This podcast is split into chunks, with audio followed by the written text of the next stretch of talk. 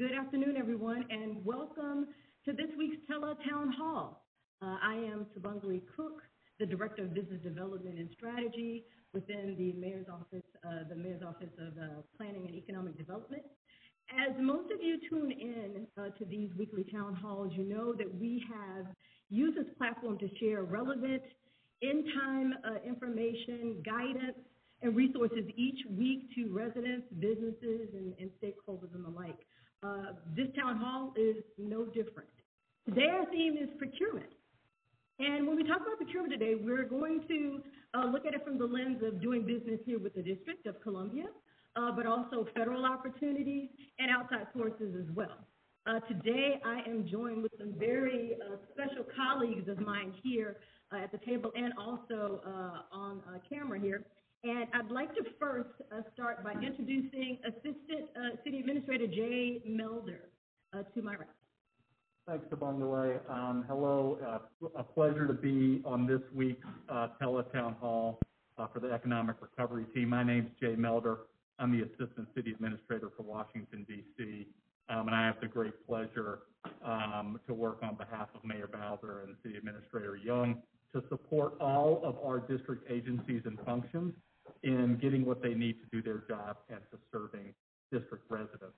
And so really excited to talk today about um, district procurement. And when I think about district procurement, I think about two things.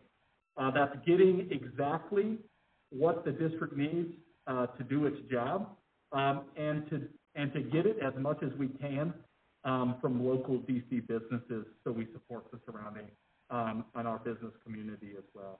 So as everybody knows and as everybody is dealing with, um, the district government has been responding uh, to COVID-19 since um, since February, actually. Being told to take my mask off. I hope Dr. Nesbitt isn't watching. Um, uh, since uh, late February, we've been responding to this crisis. Um, a large part of that has been um, putting the district in an emergency procurement posture where uh, we've had to go out and source the personal protective equipment, the medical surge and medical supplies equipment, um, the service contracts, and the labor that the district needed to be able to uh, successfully um, respond and, blunt the curve of coronavirus um, in the district. Um, so we've, worked really hard to be as transparent as possible uh, about our procurement needs, about our procurement processes, we've worked extremely hard in engaging um, CBEs and local district business um, in that response and in that process, and I'm really happy um, to be joined and to work alongside uh, George Schutter, our Chief Procurement Officer, who leads our amazing procurement office.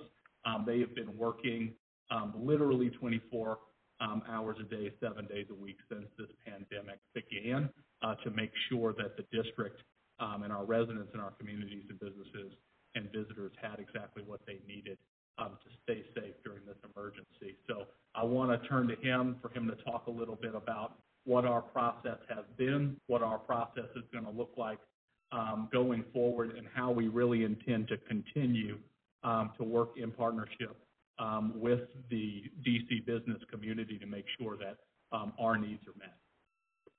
George. Thank you, Jay, uh, very much. I, I do appreciate that. I'm, I'm George Schutter. I'm the Chief Procurement Officer of the District of Columbia, and um, uh, very happy to be here. Very happy to to support uh, the administration and our health department in this uh, this pandemic. Uh, it has been a professionally uh, intense and, and fascinating uh, period of time for us, certainly.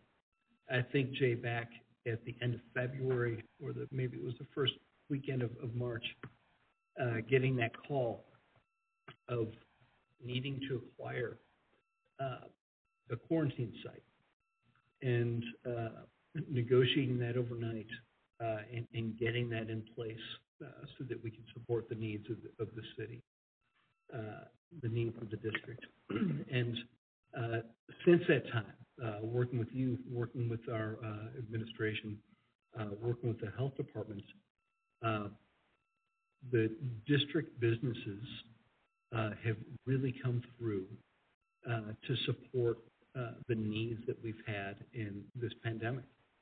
And uh, from the get-go, from from hotels to other needs that we've we've had, um, it's been um, it, it, it has certainly been intense, and it's it's been good. Um, we, uh, I'm, I'm definitely proud of our district businesses uh, being able to come together from uh, from coffee roasters uh, to distillers uh, to be able to provide sanitizer uh, to companies that have been able to, to pivot to providing PPE to companies that have figured out how to get the NPs and the Ps of the testing supplies that we need. Yeah. Uh, and, and bringing them to uh, our district in a uh, in a, uh, a timely period Yeah. has been fantastic. And something to see too, how fluid and dynamic our local business community was in responding to those needs.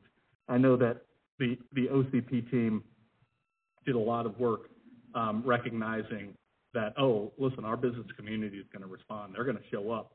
Um, and we did a lot of work building out a vendor relations team at OCP, unlike we've had previously, because we were doing so much, uh, business and doing so many transactions and seeing our local business, um, come to us saying, hey, we, we think we've got what you need or we can get it. And, uh, that was really amazing to see, uh, the businesses kind of, uh, transform into a, to a new model. Um, and, uh, I think they did a lot for us, George.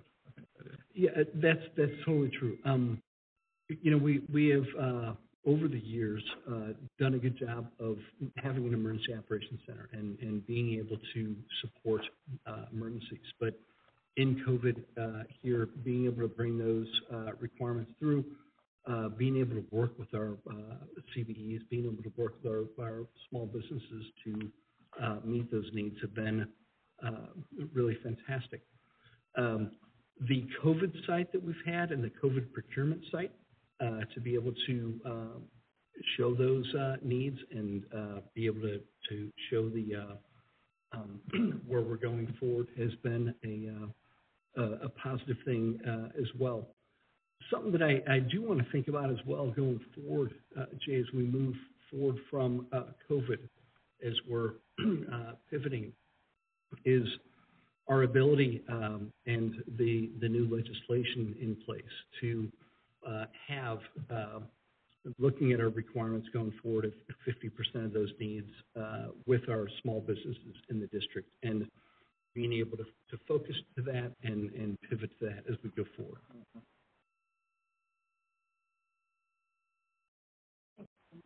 Uh, I'd also like to uh, introduce uh, some of our other amazing colleagues that are on the line, and I'd like to start with Milton Goodman from the Department of Small and Local Business Development. Welcome, Milton. Hello, everyone. Hi, Sabagara, and thank you very much for having me. I really appreciate that. Um, yes, I'm Milton Goodman, the uh, program manager for the District of Columbia's Procurement Technical Assistance Center. We're housed in un, under the Department of Small and Local Business Development, where we render advisory services to small and mid-sized businesses who are seeking contracting opportunities in the federal space as well as the state and local government space. Um, very, very pleased to be here this uh, on this particular town hall. We'd love very much to talk about our program and um, make sure that you know the intimacies of the program when you come and talk to us. We want, I know we got just a small amount of time here today, but I will give you as much as I can with respect to the program itself and uh, would love very much to get feedback from everyone. Thank you so much, Milton. We're so glad to have you here to share a little bit more about um, what the PTAC uh, program holds. Um, there are lots of different wins and successes, so I'm excited that you are here with us today. Um, next, I would love to also introduce another one of our colleagues uh, from uh, an external entity, uh, Steve Glaude, the president and CEO of CNHED, Coalition for Nonprofit Housing and Economic Development. Uh, and I'd love for him to go ahead and take it away and also introduce his guest. Um, thank you, Sabangali. Um, I, I want to thank Team DMPED for giving us this opportunity to talk about the DC Community Anchor uh, Partnership. Uh, first of all, for those who may not know CNHED, um, we're a citywide association made up of 100 nonprofits and about 65 mission driven for profits who work on a range of community issues um, including homelessness and affordable housing and workforce development. Um, what we largely do is advocacy on behalf of those programs and the organizations and, and, businesses that benefit from those programs. But the other thing that we do is focus on community solutions that others aren't addressing. Um, all of us are increasingly aware of the racial disparities in the district and the fact that small businesses are critical to increasing individual incomes as well as building individual wealth. We also know that small, particularly minority businesses, are challenged with access to markets and capital, and that this lack of access prevents them from growing, hiring more people, and building individual and family wealth. The Community Anchor Partnership, and, and this is really kind of like a coming out party because we haven't done a lot of um, district-based public presentations about DCAP. So I really appreciate this opportunity. But the Community Anchor Partnership was uniquely designed to give minority businesses in the district access to larger to our largest markets, which include our universities and health systems. Um, growth is almost entirely dependent on market access. Um, frankly, if you get the market, you can get the capital, you can get the staffing, but getting access to the market is one of the greatest challenges. So we designed DCAP to shift these institutions' procurements to minority, DC-based businesses. Currently, we're working with Georgetown University, Bridgepoint Hospital, UDC, Sibley Hopkins Hospital, Children's National Medical Center, and soon to be Kaiser Permanente. And to give you a sense of this landscape, there are 18 universities and hospitals in the district. And as of two years ago, when we collectively assessed their purchasing, they procured $2 billion annually. They purchase very little from any district based businesses and a much smaller amount from uh, DC based minority businesses. DCAP does a number of things which assist these institutions and the minority business community in accessing these opportunities. We're working with these institutions to conduct procurement analysis of what they spend on what services, and we match them with minority businesses that have the capacity to provide those services. What we've discovered in this journey, and I think the institutions have as well, is that there are, in fact, minority businesses in DC who can provide a good number of these needed supplies and services. Part of the premise of DCAP is that there are advantages to using local suppliers and they can provide high quality services at competitive cost. COVID proved this point, particularly as supplier disruption, uh, distribution rather, was disrupted and local suppliers stepped in. Um, uh, your colleague from the city administrator's office talked about how they engage local suppliers. DCAP did the same thing. Um, as soon as COVID happened, we provided a pre-vetted list of local mask, gown, um, glove, biohazard cleaning and catering services, and some of our institutions uh, actually use them. Marissa, who I will introduce in a second, is one such um, uh, institution representative um, to do this. This work has been slow but really steady. At the onset, the four original institutions that we work with had collectively procured 5 million from local minority businesses. As a result of the last year and a half work of DCAP, that number has grown to 15 million, a threefold increase in a relatively short period of time. The other thing that we've done, and this may be of interest to the audience, we've developed the most comprehensive database of minority businesses in the district. Right now, we're tracking about 5,500 minority businesses that are incorporated in the District of Columbia. Um, and so if you're a minority business and you're listening to this, you probably are in our database, but just to be certain, you should reach out to us, make us aware of your business, let us include you in the database so we can correct you with opportunities. So it is our hope to ultimately recruit all 18 institutions. We're at six right now. We're in conversations with another three or four, but our goal over time is to get all 18 universities and hospitals um, participating. So I'm delighted to introduce you to two of our anchor partners. Um, the first is Marissa McKeever, who's from Sibley Hopkins Hospital. Marissa, is Director of Government and Community Affairs Um, we also have one of our DCAP businesses who I will introduce in a minute. And Marissa, one, can you tell us, our guests, what it was um, like for you to invite DCAP into Sibley um, and what it's been like to work with, how has Sibley benefited from it, and what it's been like to work with some of our local uh, minority businesses?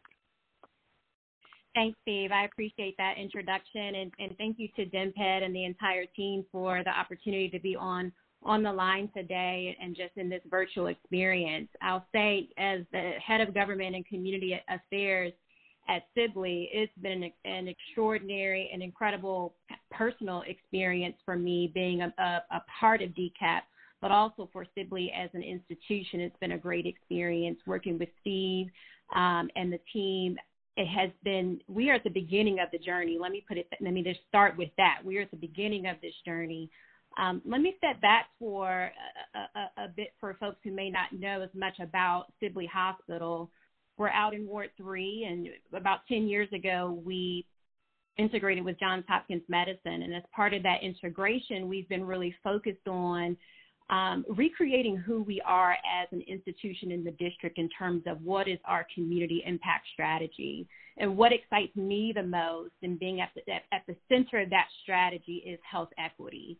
So we've been working a lot over the past few years. I joined Sibley about five years ago, and a big part of my role has been how are we working in and working with communities of color in DC and not how, how are we showing up differently, not just for our patients, but also for for residents, for entrepreneurs, for um, nonprofits. So we've been establishing different partnerships and programs, making investments and targeting under-resourced and underrepresented communities. Um, so partnering as being a part of DCAP has been an extension of that community impact strategy. Um, DCAP in particular and, and, working with Steve and the team has given Sibley the the the the bandwidth, the capacity to be able to start thinking about how we do business differently. Um, DCAP brings expertise, uh, services, um, and reach and connectivity to the table that we wouldn't have otherwise. What I'm ex- also excited about is that this is a multi-year commitment. So when I say this is the beginning of the journey, it's because we are I'm excited about the, the, the, the bit that we've done thus far, but it was just a tip of the iceberg in terms of access to additional MBEs in the district and um, and exposure to additional companies. So let me be a bit more specific about what some, some of the work that DCAP has done with and for us. One, they've expanded the capacity of our procurement team. So they're working one on one with us on how do we understand the gaps in our institution? What are some of the systems and policies that we need to develop in order to fully activate our inclusion priorities?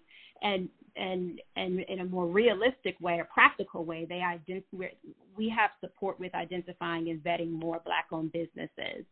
Um, so just in the last year, we've had the privilege of working with five additional MBEs that were vetted and recommended by DCAP, and DCAP made that process smooth. They're bringing businesses to the table um, um, in a very in a very timely way as well. I'll give you a couple of examples. Even right before COVID, Sibley was headed into the need for additional um, strategic communications and public relations support. Within a week, DCAP had provided a full suite of MBEs vetted and, and recommended. Um, similarly, during COVID, we wanted to procure um, thousands of cloth masks that we were we've been pushing out into communities of color over the past hundred days.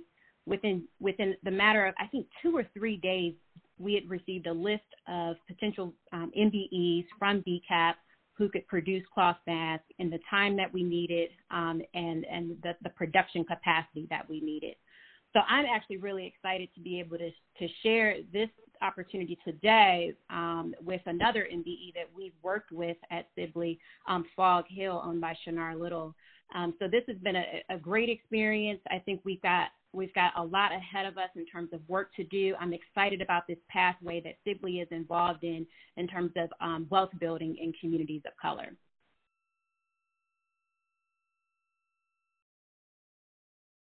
Marissa, that's great. Um, listening to you uh, implores me to lift up the fact that without someone like you advocating on the inside of these institutions DCAP would never have a chance to take root and do the work that we do. So I want to publicly thank you for your vision. You have built the will inside uh, Sibley um, to be not just connected to DCAP, but connected to some of those broader initiatives that you described.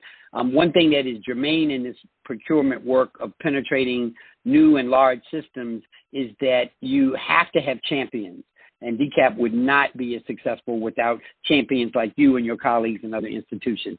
It is now my pleasure to introduce um, just one of my favorite people in the world and one of I, one of our most successful DCAP businesses, but also just a person who embodies everything that all the work we do in government and community and corporate lifts up. Um, Little is the founder and the owner um, of Fog Hill Maintenance Company, and I've listened to Sinar tell his story, uh, and he never quite gets it right because he talks about his vision to um, help others and his vision to um, create employment opportunities and also just build his business strong in DC. He's a Ward 7 resident. But Sinar really started by starting a summer basketball league um, in Ward 7 east of the river um, to actually stop some of his friends from being killed during the summer months where violence was at its peak. And then he realized that the basketball league took care of people during the summer, but he needed to create jobs for people to keep them safe during the winter. And it is that vision that gave birth to um, Fog Hill. Um, uh, Fog Hill is working on multiple of our institutions. Marissa has hired him at Sibley, but he's also worked at Georgetown and other places. So, Sinar, please tell them your story and the services that you provide and your view of how DCAP has helped you as a minority business in the district. No problem, Will. Thank you, Steve. I appreciate you uh, shouting me out. You too, Marissa. Um, and uh, DMPED, thank you for having me on this phone call. Uh, yeah, so pretty much we started we started in 2014 um, as a strong uh, facility maintenance company, and um, I've had the pleasure of actually working with uh, working with Georgetown University as well, and being able to have access through the DCAP program to be able to access um, and navigate some of the bureaucracy that comes with trying to do business with the institutions.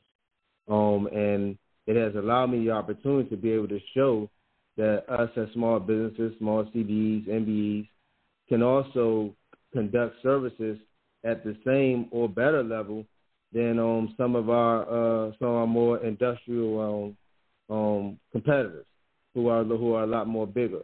Um, I th- I think that it was this has just been a great opportunity because it has allowed for me not only just hire folks, it has not only just allowed for me to be able to uh, give folks opportunity, but it has also allowed for us to actually go in our neighborhoods and figure out ways that we can change it. You know, you you know, you know, you think that a contract only is okay. You just win a a, a new contract, but it's more than that. Is you end up declining or decreasing recidivism.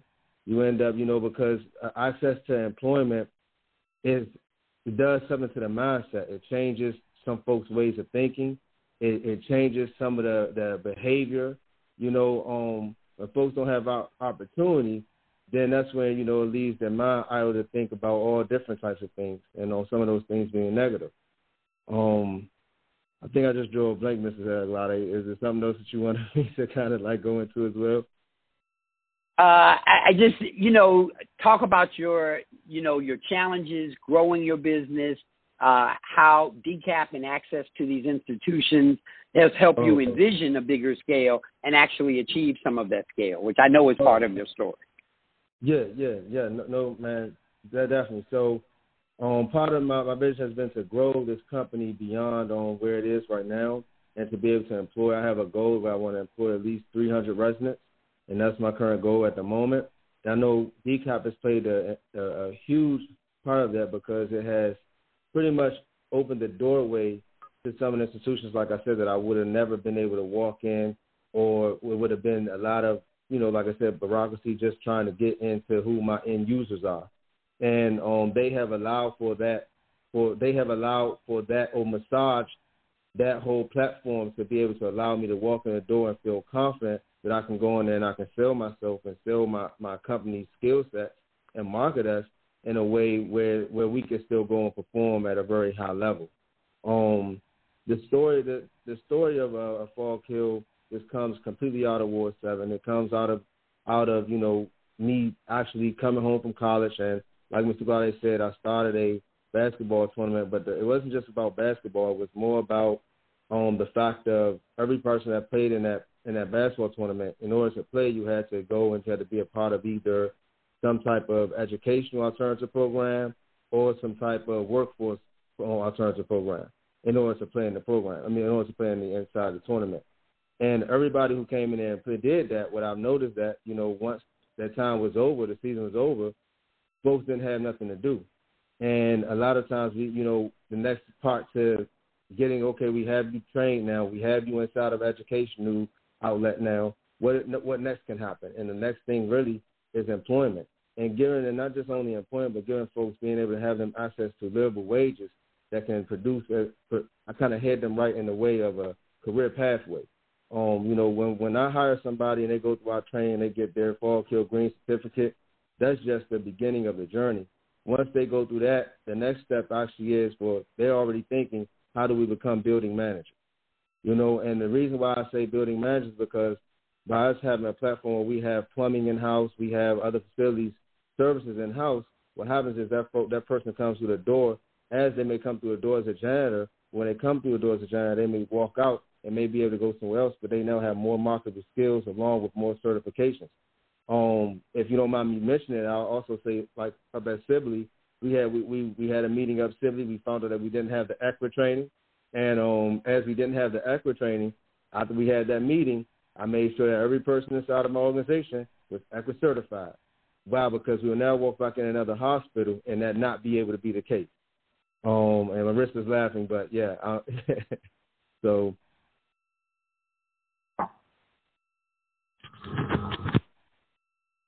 Fantastic. Um, thank you so much, Sinar, for sharing your story. And Marissa, we are we're delighted that you were here. Thank you, Steve, for introducing them. I did want to mention once again uh, the DCAP program is one uh, one of the programs that obviously the administration is constantly thinking about.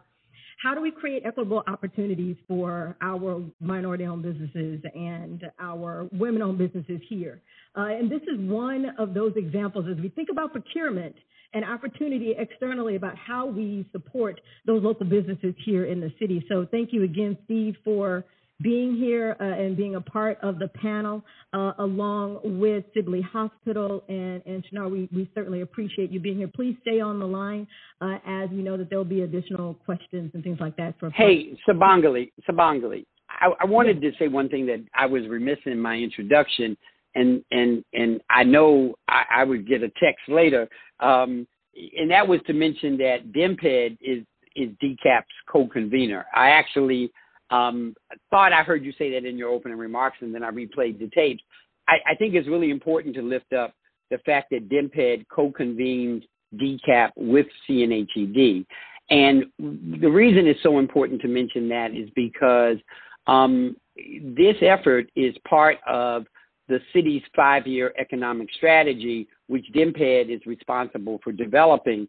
And from the very beginning, DMPED embraced the idea of supporting the institutions we work with as well as the businesses by having it integrated into the city's efforts. So DCAP is actually co-convened by DMPED and, and CNHED. I think it's important for the audience to know that. And one last thing very quickly, um, this work is extremely disciplined work. It is scientific work. This is not just about getting procurements and hunting for businesses to meet them. Um, we work with a team of consultants within each institution and really develop an individual strategy for Hopkins and Georgetown, for Sibley Hopkins and Georgetown and Children's um, that really match both their structure processes, policy, and culture. That's the only way this work sustains itself. And it's the only way that five years we'll look down the road and see a, a much larger increase in the business uh, that is transpi- that transpires between these institutions and the MBE community. Sorry, Sabangre, I needed to get that in. No worries, it's not a problem at all. Thank you uh, for that. Uh, I did want to also remind everyone that is uh, listening in to please press zero if you'd like to uh, be placed in queue uh, so that you can ask your questions to the audience, to uh, to our guest here. Um, we did just finish hearing a presentation about the DCAP program, but what I'd like to do is uh, actually send it back over to Director Schutter uh, to talk a little bit more about uh, procurement and opportunities, initiatives, and things that OCP are thinking about, the work that they're doing, initiatives that are being planned, uh, and the work that's taking place uh, on that side of the house. So, Director Schutter, I'd like to send it back over to you for you to share uh, some of the things that are happening uh, in your agency. Thank you very much. I, I, I really appreciate Absolutely. that. I, I absolutely want to thank uh, industry for in the district for really stepping up uh, over this emergency. It's really been amazing. Um, and I did want to share with the with uh, with the audience that uh, as we've moved um, forward, uh, we do still have a, a monthly uh, seminar of how to do business with the district, uh, as well as how to obtain a DC supply schedule um, that we do monthly, and we are doing that virtually now. Uh, so if, if uh, audience is able to go to ocp.dc.gov uh, for our monthly uh, seminar on doing business with the district, as well as uh, a separate course on how to obtain a, a DC supply schedule. And uh, this is certainly uh, one mechanism that the district will look uh, to engage uh, with industry. You have to be a district business. You have to meet the certification requirements as a uh, as a district uh, resident-owned business in order to be a certified business and uh, enterprise in the district. And um, our district laws and our focus is, is certainly on uh, ensuring that we're able to do business uh, with district businesses.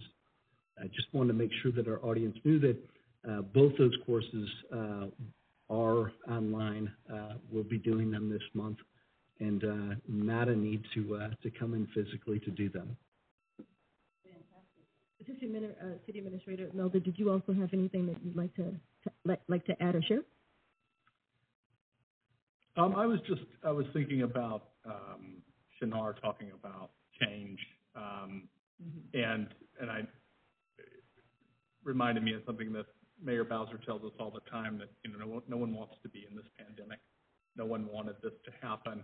And though we're here, and I think it, um, while it calls us to act responsibly and respond in a very serious way to a very serious risk, um, it gives us an opportunity to think about how we can do things differently and shape um, our processes and our public policies uh, differently to support our community differently. And I think that um, from the procurement angle, um, it, it's always about thinking, one, how do we meet the requirements of the district, but how do we use district businesses in order to do that? And uh, I think what George and OCP are doing when we think about our new requirement to include 50% of CBE for non-emergency procurements, uh, that's going to be a really big opportunity um, for the district to get its needs met and continue this cycle of reinvestment um, in itself.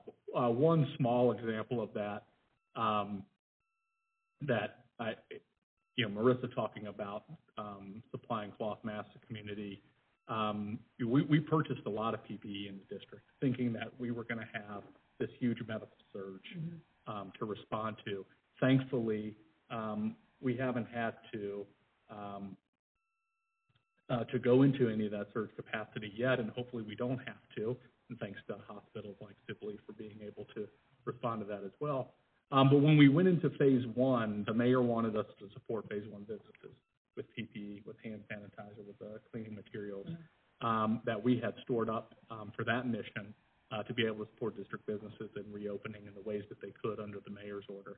Um, and in in many cases, and maybe most cases, the products that we were delivering uh, for free to those bids in Main Streets to distribute to district businesses were provided by district businesses. Um, so it was it was um, a great synergy in how um, you know public procurement and local industry was um, able to support itself and uh, and and change rapidly to the information on the ground to Um, we no longer had to respond to a health crisis. Now it's responding to an economic crisis using the same materials. Um, so uh, that's a small example, but I think one that I think about often in this pandemic. Yeah, no, that's helpful. That's helpful. Um, I, I'd like to uh, take a moment now just to once again remind everyone. Uh, press zero if you'd like to to be in the queue uh, for if you have a question for uh, our panel. But I'd like to pivot last to uh, Milton Goodman from our Department of Small and Local Business Development so he can share a little bit more information about procurement opportunities from a federal perspective and the work that they do there, and then we'll begin to uh, open it up for questions. Milton? Thank you again, Sabonglia. Um, and again, if I didn't say it before, I really appreciate them having me on the panel uh, this afternoon. Um, for sure, the DC PTAC uh, is here for the district to uh, render to district-based businesses personalized uh, counseling as well as competitive insight for navigating the government procurement process successfully. And the, how we do that obviously is through one-on-one counseling. We do a tremendous amount of uh, market research and uh, and um, assisting the, our clients with their business plans, as well as offering up uh, uh, certification assistance. We we definitely would encourage you, if you're not already, to be a, uh, a certified business enterprise here in the District of Columbia, or CBE. We encourage you to go through that process at DSLBD and your next stop realistically should should be the the PTAC because um, it's it's only natural from a small business perspective to really go to the next step once you um, become certified as a CBE and you're eligible for preference points. Now you want to position yourself as as best as possible to do business in both the District of Columbia government as well as the the federal government. Now, it's not difficult at all to become a client of the PTAC. Uh, the only thing you have to do is be properly registered um, with the um, Department of Consumer and Regulatory Affairs. And we want to make sure that when you come to us, you do have a plan. Um, you may not have a completed plan, but you got a direction as to which way you want to go, and um, you have written it down in some some way, form, or fashion. Um, have to have been around for at least about six months to a year under your company banner. Okay, we encourage you to to come to us in that particular fashion. You're registered with a DUNS number, and you really know what a contract looks like, either on the commercial side of the house or uh, the the government side of the house. So, if you can answer yes to those particular questions, you can become a PTAC client without a problem at all. And um, when you come to us, and you come to us with your plan, I have some excellent counselors that will sit down along with myself. We'll sit down and we'll do an assessment of what your business is all about. Now, when you come to us with your plan, it may not be the direction that we would encourage you to go based on your core competencies and based on the strength that you show us in the way of past performance. If you don't have any past performance and you're just starting out, while we do not encourage pre-ventures or startups to really um, become clients of ours, we definitely will not turn you away. We will assign you with some homework strategy, and then you can come back and then be ready to receive the information that we actually have to offer. Now, the PTAC also gets involved in um, pre and post contract award. In the event that you do win a contract, there's always uh, uh, activity for work breakdown structure and things of that particular nature. And you want to make sure that you are ready when you meet your customer in that particular posture. But even prior to winning the award, you got to go through the solicitation process. We will help you with proposal development. We will not do the proposal for you, but we will definitely walk through the steps as far as the um, team approach is concerned as well as position you for subcontracting opportunities should you just be coming in and you're not you're not uh, uh, you don't have a prime contract of your own we would assist you and work with you and see whether or not we can properly position you to obtain subcontracts within either in the district or on the federal government side. We offer assistance in the various certifications. Uh, while we do have a CBE team at, at uh, DSLBD, there are other certifications that will take place on the federal side of the house that we can assist you with.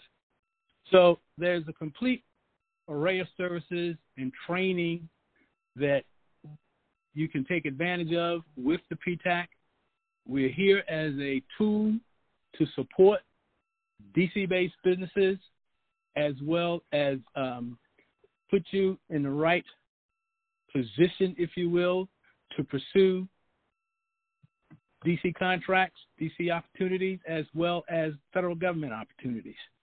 We were very, very fortunate to connect with uh, Steve Glaude and CNHED in working the DC Anchor Partnership. Uh, it it made uh, clearly a win-win-win situation for us because obviously when uh, the Anchor par- Partnership came into play, it quickly gave access to minority businesses when it came to other business opportunities that they realistically were not um, privy to. So all of a sudden, the Anchor Partnership kind of laid these opportunities out, but then even more so when the awards took place and they were they were successful, it put um, a real strong value proposition moving forward with the with D, with uh, the anchor partnership, and of course that third win when that customer receives quality expertise at what they define as quality pricing, and quality pricing at that given point in time is, you know, you're getting a great job, you're doing a great job, but just you're not paying as much as you would normally pay if you were to go to another organization like uh, maybe a group purchasing organization in the medical environment or a regional purchasing um, coalition or something along that particular line. But uh, you're getting these quality pricing from a diverse group and a diverse palette. We try to make sure that we can zero in on our client base to be ready when these requirements do come across the board. And we're just uh, we're just grateful that uh, the DCAP looked at the PTAC in order to pursue these particular requirements, and we were we were just fortunate to be in position, and we've had some great success stories. So, in the event that you're looking to really take advantage of the vehicles and the programs that are available for small businesses coming out of DSLBD, please look at the PTAC when you are looking to pursue um, contracting opportunities in government.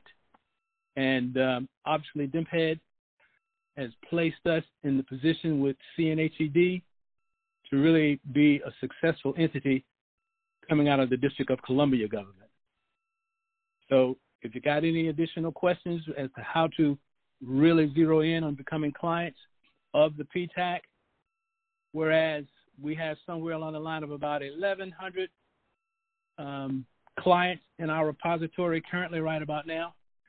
Uh, we're doing a challenging job, if you will, to make sure that we can support them. And um, we're about seven years old under DSLBD currently at this given point in time and we're moving forward from a successful perspective. Thank you very much. Fantastic. Thank you so much, uh, Milton. I think what I heard was that if you are a DC based business, if you are a local business here in the district and you are interested in procurement opportunities and becoming a vendor with the federal government, that they need to talk to you, Milton, over at DSLBD. Is that what I just heard?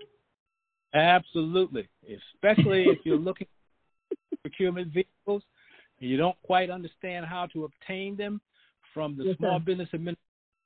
We work very closely in assisting you in acquiring those particular vehicles. If you're interested to understand the scheduling process, i.e., the GSA schedule, the MOBIS schedule, professional services schedule that's out under the G- General Services Administration.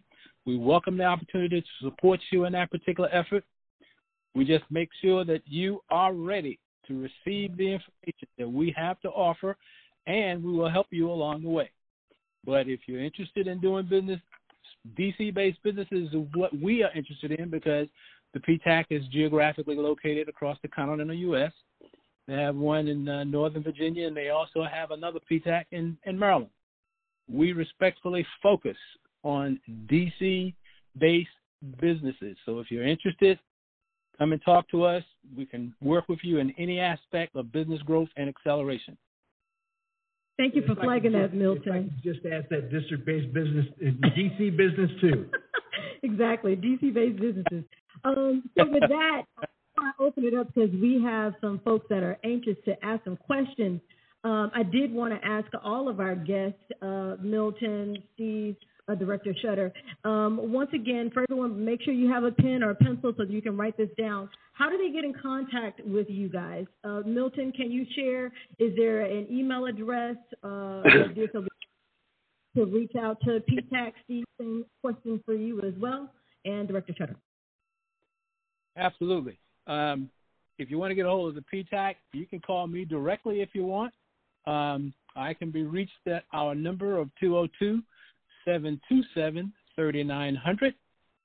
And my email address is milton.goodman at dc.gov.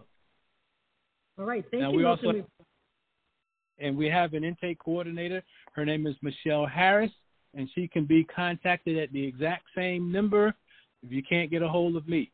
Her email address is Michelle Harris and the number two at dc.gov. Thank you, Milton. We appreciate it. Steve, how do how do Um, folks get in this uh, DCAP? Um, they can go to our website to get information, www.cnhed.org. That's www.cnhed.org. Um, or just call um, and we'll we'll get a message and provide information. 202 745 0902 extension 2 um, and we'll even in this remote moment that we're in, we'll get electronic messages about the inquiries, and we'll send out information kits as well as follow up with a personal phone call. Fantastic. Thank you, Director Schutter. There are a, uh, a number of ways that uh, I would love to be able uh, for anybody to get in touch uh, with with OCP and get in touch with the DC government. Uh, certainly at ocp.dc.gov, uh, we have a, a number of resources there, including our ombudsman that you can set up an individual appointment with.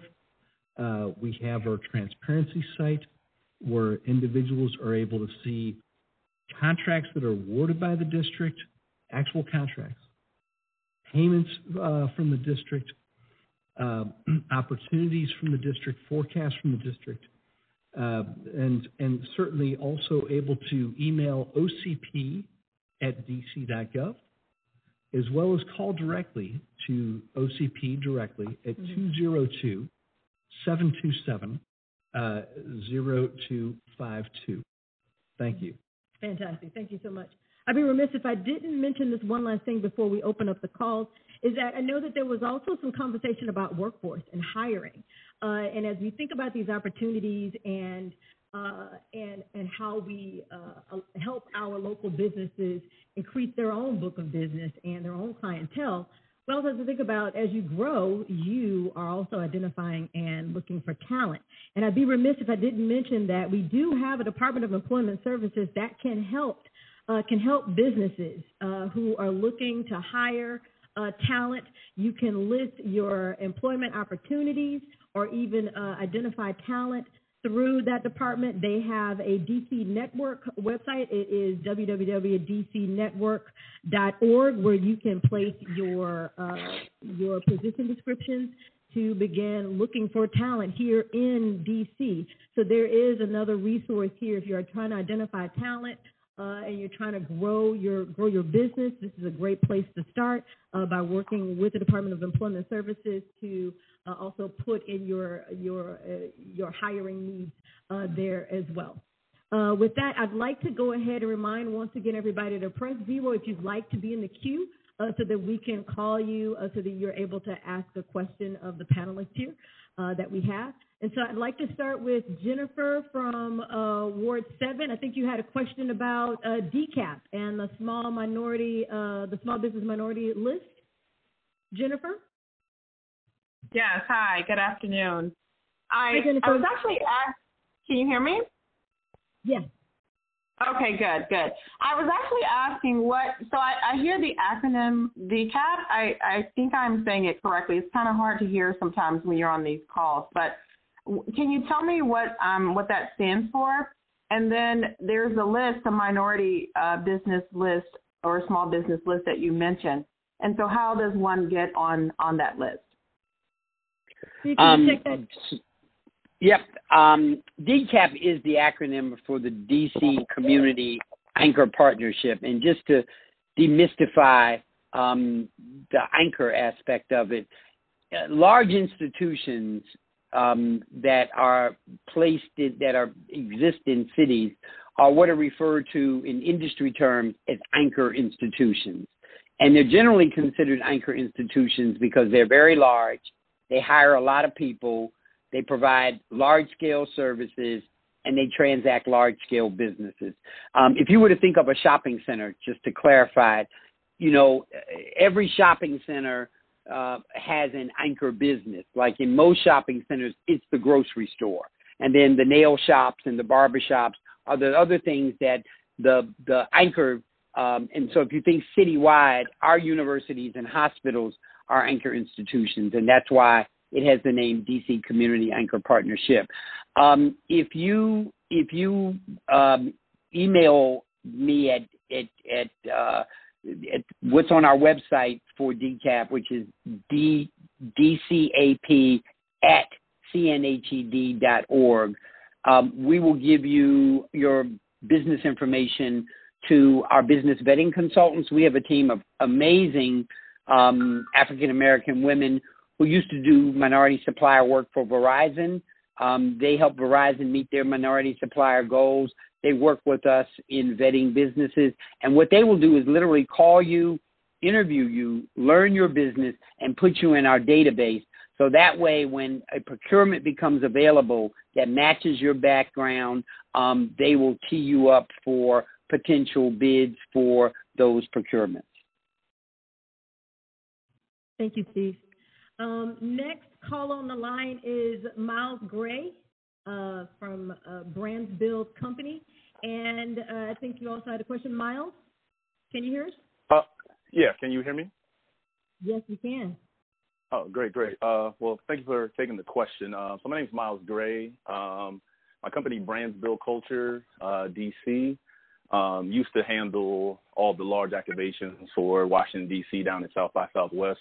You know, this is obviously uh, pre-COVID. So um, once we, um, you know, saw, you know, COVID happen, um, we knew that we would have to kind of pivot and uh, change our business strategy. And um, the first thing that res- kind of resonated with us was the fact that um, a lot of schools were saying that they would not be able to reopen um, due to the cost of sanitizers um, and the lack of hand sanitizers, surface sanitizers, that sort of thing. Um, so what we did was we assembled a team of uh, mostly Howard graduates, um, Howard, Howard Law, um, an epidemiologist from Howard who's at Yale now as a professor, um, some MBAs, pharmacists, um, foot and ankle, dentistry, um, as well as some wealth managers, and assembled a team of uh, people. And then we started to attack the problem of what's kind of what's going on in the hand sanitizer space, which is um, as you're starting to see these recalls, um, some of these people are putting in methanol into into their hand sanitizers. Um, some people are sourcing ethanol that's not uh, a USP or what they call a food grade, um, and it's um, starting to be recalled in Canada. You know, people who are using fuel grade um, or industrial products. So what we did was we we sourced a sugarcane based um, hand sanitizer that's gentler on the skin, and it's something that you know we are ethically and morally, you know, okay with actually you know giving to children, spraying on children's hands, that sort of thing. Because some of the products out here um, that are typically meant for fuel, for gasoline, shouldn't be sprayed on anybody, much less children um, or the 66 million kids that are about to come to schools um, here um, in, in the next couple of months. So my question is, um, when we I've gone through uh, PTAC, and Michelle Harris has been incredible in getting us in the system. Our CBE has been around for uh, four years. Uh, we have all the certifications. Um, we're waiting on our CAGE code for the federal procurement. Um, but my question is, um, when, when, you apply to something like PTAC or OCP and put yourself into the into the pool of people, um, how do you actually differentiate differentiate yourself, right? Because our system um, is one that shows you know schools not only how to not get price gouged um, on the cost of the sanitizers, but how to bring in a better product and then also how to reuse the dispensers and the sprayers um, so that we don't, you know, add to, you know, a lack of sustainability or increase, uh, you know, plastic waste. We show schools how to save money by utilizing their internal facilities maintenance staff um, to actually uh, distribute sanitizer around the school the same way that they would uh, liquid hand soaps. Um, so how do you put yourself into a pool like that and not just get lumped in as just another hand sanitizer company, that sort of thing? How do you get somebody to actually take a deep look and have a conversation with you about what you offer versus just looking up a code or NIGP code or, you know, that sort of thing, if that makes any sense? It makes a lot of sense. Um, the main thing that you need to make sure you are totally aware you know, we're in some some real challenging times, and when pivoting takes place, you'd be surprised what comes out of your your skill set. So after you've gone through the process, and I'm glad to hear that you're working well with Michelle from a process perspective, you've got everything in order relative to proper um, notoriety that your company does. You're carrying various codes, you're carrying various NIGP codes. Now it's time to sit down with a counselor or myself to really see exactly you know what you have, and you sounded as if though you know the direction that you want to go relative to uh, the PPEs. So you know that's a good thing. But when you sit down with a counselor, we need to make sure we understand your clear discriminators as it relates to your product and services, and make no mistake about it. I'm going to query you with respect to who you know. You, this is not the first time at the rodeo for you you know, who exactly you who do you know so that we can take an assessment of, of, of who you need to be talking to and who will just like Steve has given a lot of small businesses access in the educational institutions and medical institutions because of DCAP. I want to find out who you know so that we can replenish your relationships uh, so we can move forward with your pivoting process. So to take you out of the the crowd, so to speak, and have you as a uh, an entity with a discriminator, uh, that's the goal. Because you're right to sit in a pile and not have um, the ability to come out of that pile. You know, you're gonna it's, it's it's it's a stalemate for you. So I would encourage you to get with one of my counselors or myself. Again, you can call me and we can we can have further conversation on this, um, or you can email me and then the next move for us is to connect you with a counselor to see exactly what ingredients you have in the base of your company. Thank you, Milton. Steve, uh, did, looks like you were nodding as well. Did you uh, have any uh, comments or, or, thoughts for Miles? Yeah, real quick, and it's it's uh, echoing what Milton said. And one of the things that it's important to understand is that so much of procurement is about relationship and familiarity. So I think it was a really astute question for the business owner to say, how do I separate myself from the pack? Um, part of what we're trying to chip away at with this work that Milton does and that we and others do is to break that that that that chain of familiarity. I mean, procurement is such an, an intriguing dynamic and a lot of times people don't look at it from the procurement person's point of view. But if I'm a procurement person at a hospital, I just care whether there are gloves in the drawer when the surgeon goes to perform surgery and that those gloves don't cost me 10% more than they did last year.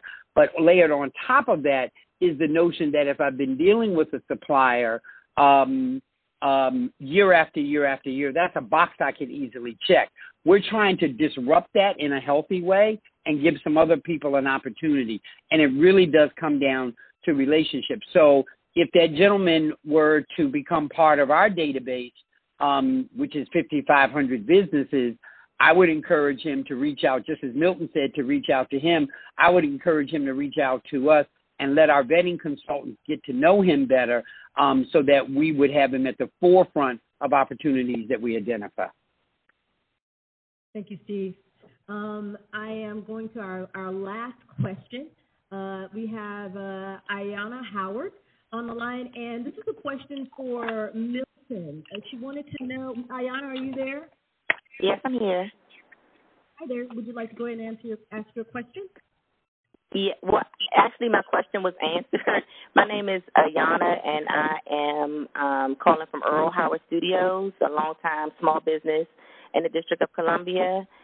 And um, I, I really just wanted clarity on the DCAP. I didn't understand clearly what that was either, um, but I did get that from the first caller, and I think that the um, email you gave us was the DCAP at is it cnhed dot org? That's correct. It's DCAP at cnhed dot org. Okay. Yeah, that was my question.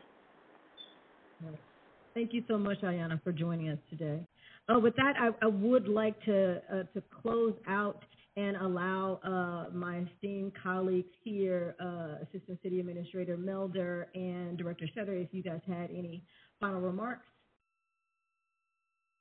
Um, no, it's, it's been um, a wonderful conversation, and um, we're still the district's still doing business and still meeting requirements, mm-hmm. and still want to do that um, with DC businesses and DC mm-hmm. business owners. I, I, really thank you for this opportunity and uh, opportunity to, to, thank our DC businesses for really stepping up in this pandemic and, and making this happen, and that's been that's been great. Absolutely. Uh, you know, as we transition from uh, from COVID to other things, uh, certainly if there are businesses in the district or other businesses that have interest in supporting district needs, uh, uh vendor.relations at dc.gov is an email site that businesses are able to send ideas to uh, for support, and we look at that uh, often. Uh, also, certainly our coronavirus.dc.gov uh, website is a, is a place that, uh, that we can go to. And uh, I certainly encourage again businesses that are interested in doing business with the district mm-hmm. to go to ocp.dc.gov. We've got our monthly training um, for any business that's, that's interested, as well as our, our monthly trainings around uh, DC supply schedules uh, that we'd love to have you. Thank Absolutely. you. Thank you, Director Jody. Also, I would like to uh, thank my other partners here, uh, Steve Glaude from CNHED, uh, Marissa McKeever, and also uh, Shanar Little. We thank you for being here, and Milton Goodman from DSLBD. Uh, did you guys have any final remarks? Yeah, I, I just want to say that the small business community, the minority business community, in DC. Um, I didn't know this until we began to do this work. I didn't know it with the depth that I appreciate it now. It's really fortunate to have a lot of supports. Um, a deputy mayor's office that understands the value as well as the challenges. Um, an array of agencies that include DSLBD, where PTAC is, um, an external stakeholder community that includes a lot of these large influential institutions um, and a host of other supports. Um, this work enjoys champions on the city council. Councilman Kenyan McDuffie is a huge champion of this work. Um, and, and, and so I would say that even during these challenging times that we're facing, where businesses are having to pivot, as the gentleman said before, I think that there's a lot to be hopeful for. Um, I don't think other cities have quite the same array of supports and opportunities. And as hard as the road may be, connect to some of these support systems wherever they may be, whether it's in the deputy mayor's office or DSLBD or with us, or even directly with some of these institutions, because there is a growing will as well as a growing appreciation for how small businesses might be the solution for a lot of community problems that we have historically tried to solve within government and other places. Thank you, Steve. I would second that. This is Marissa from Sibley, Johns Hopkins.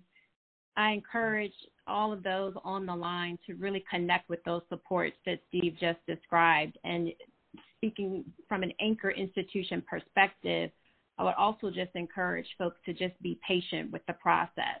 Um, I, I will say on behalf of Sibley and other anchors in DC, when we come up from COVID and as we move into recovery, we are going to be this whole experience is going to create a need for us to, to think about um, how we do business um, with small businesses, with minority owned businesses, local businesses in particular. The flexibility that we've seen during this time, the nimbleness, the ability to pivot is um, has been like, unlike any other. Um, and so I can see even on, for our institution, we, we've had a number of conversations with MBEs in the last year, the last two years, and and there's more work, there's more projects, there's more spend.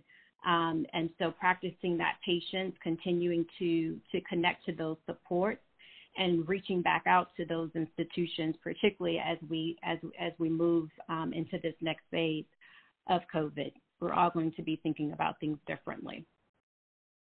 Absolutely. Yes, and that's what I have. This is Milton. I just want to make sure that I let the audience know in the event that you have questions, don't challenge your potential client with your questions. Utilize your resources. We are a tool for you to bounce your questions off to see exactly whether or not you're moving in the right direction. We don't have a problem talking to you on the phone and making certain that we can encourage you to move forward from your core competency perspective. So use the PTAC to ask the questions that you don't typically want to ask your customer because when you touch base with your customer, you want to be business ready. And that's all I have to say. Thank you so much, Milton, for your comments. So again, we are at the end of our uh, program today, but I hope this information was helpful. Uh, please, by all means, continue to visit the coronavirus.dc.gov website. There is a lot of information there around procurement opportunities, information that you've heard here today as well uh, from our guests, uh, internal and external, uh, from OCP, from CNHED. Thank you for being here. DSLBD, our guests from Sibley Hospital, and also our business uh, from the, uh, Mr. Little. I want to thank everyone for, for being here. Again, a reminder, please visit the coronavirus.dc.gov website for more information uh, around procurement and all other opportunities uh, as we continue to move through this uh, experience that we are having uh, at this time.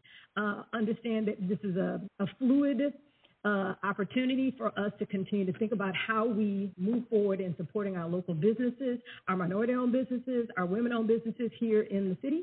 Uh, so we'll continue to provide as much information as we can uh, through uh, these teletown halls and other convenings and conversations. So thank you so much for being here today.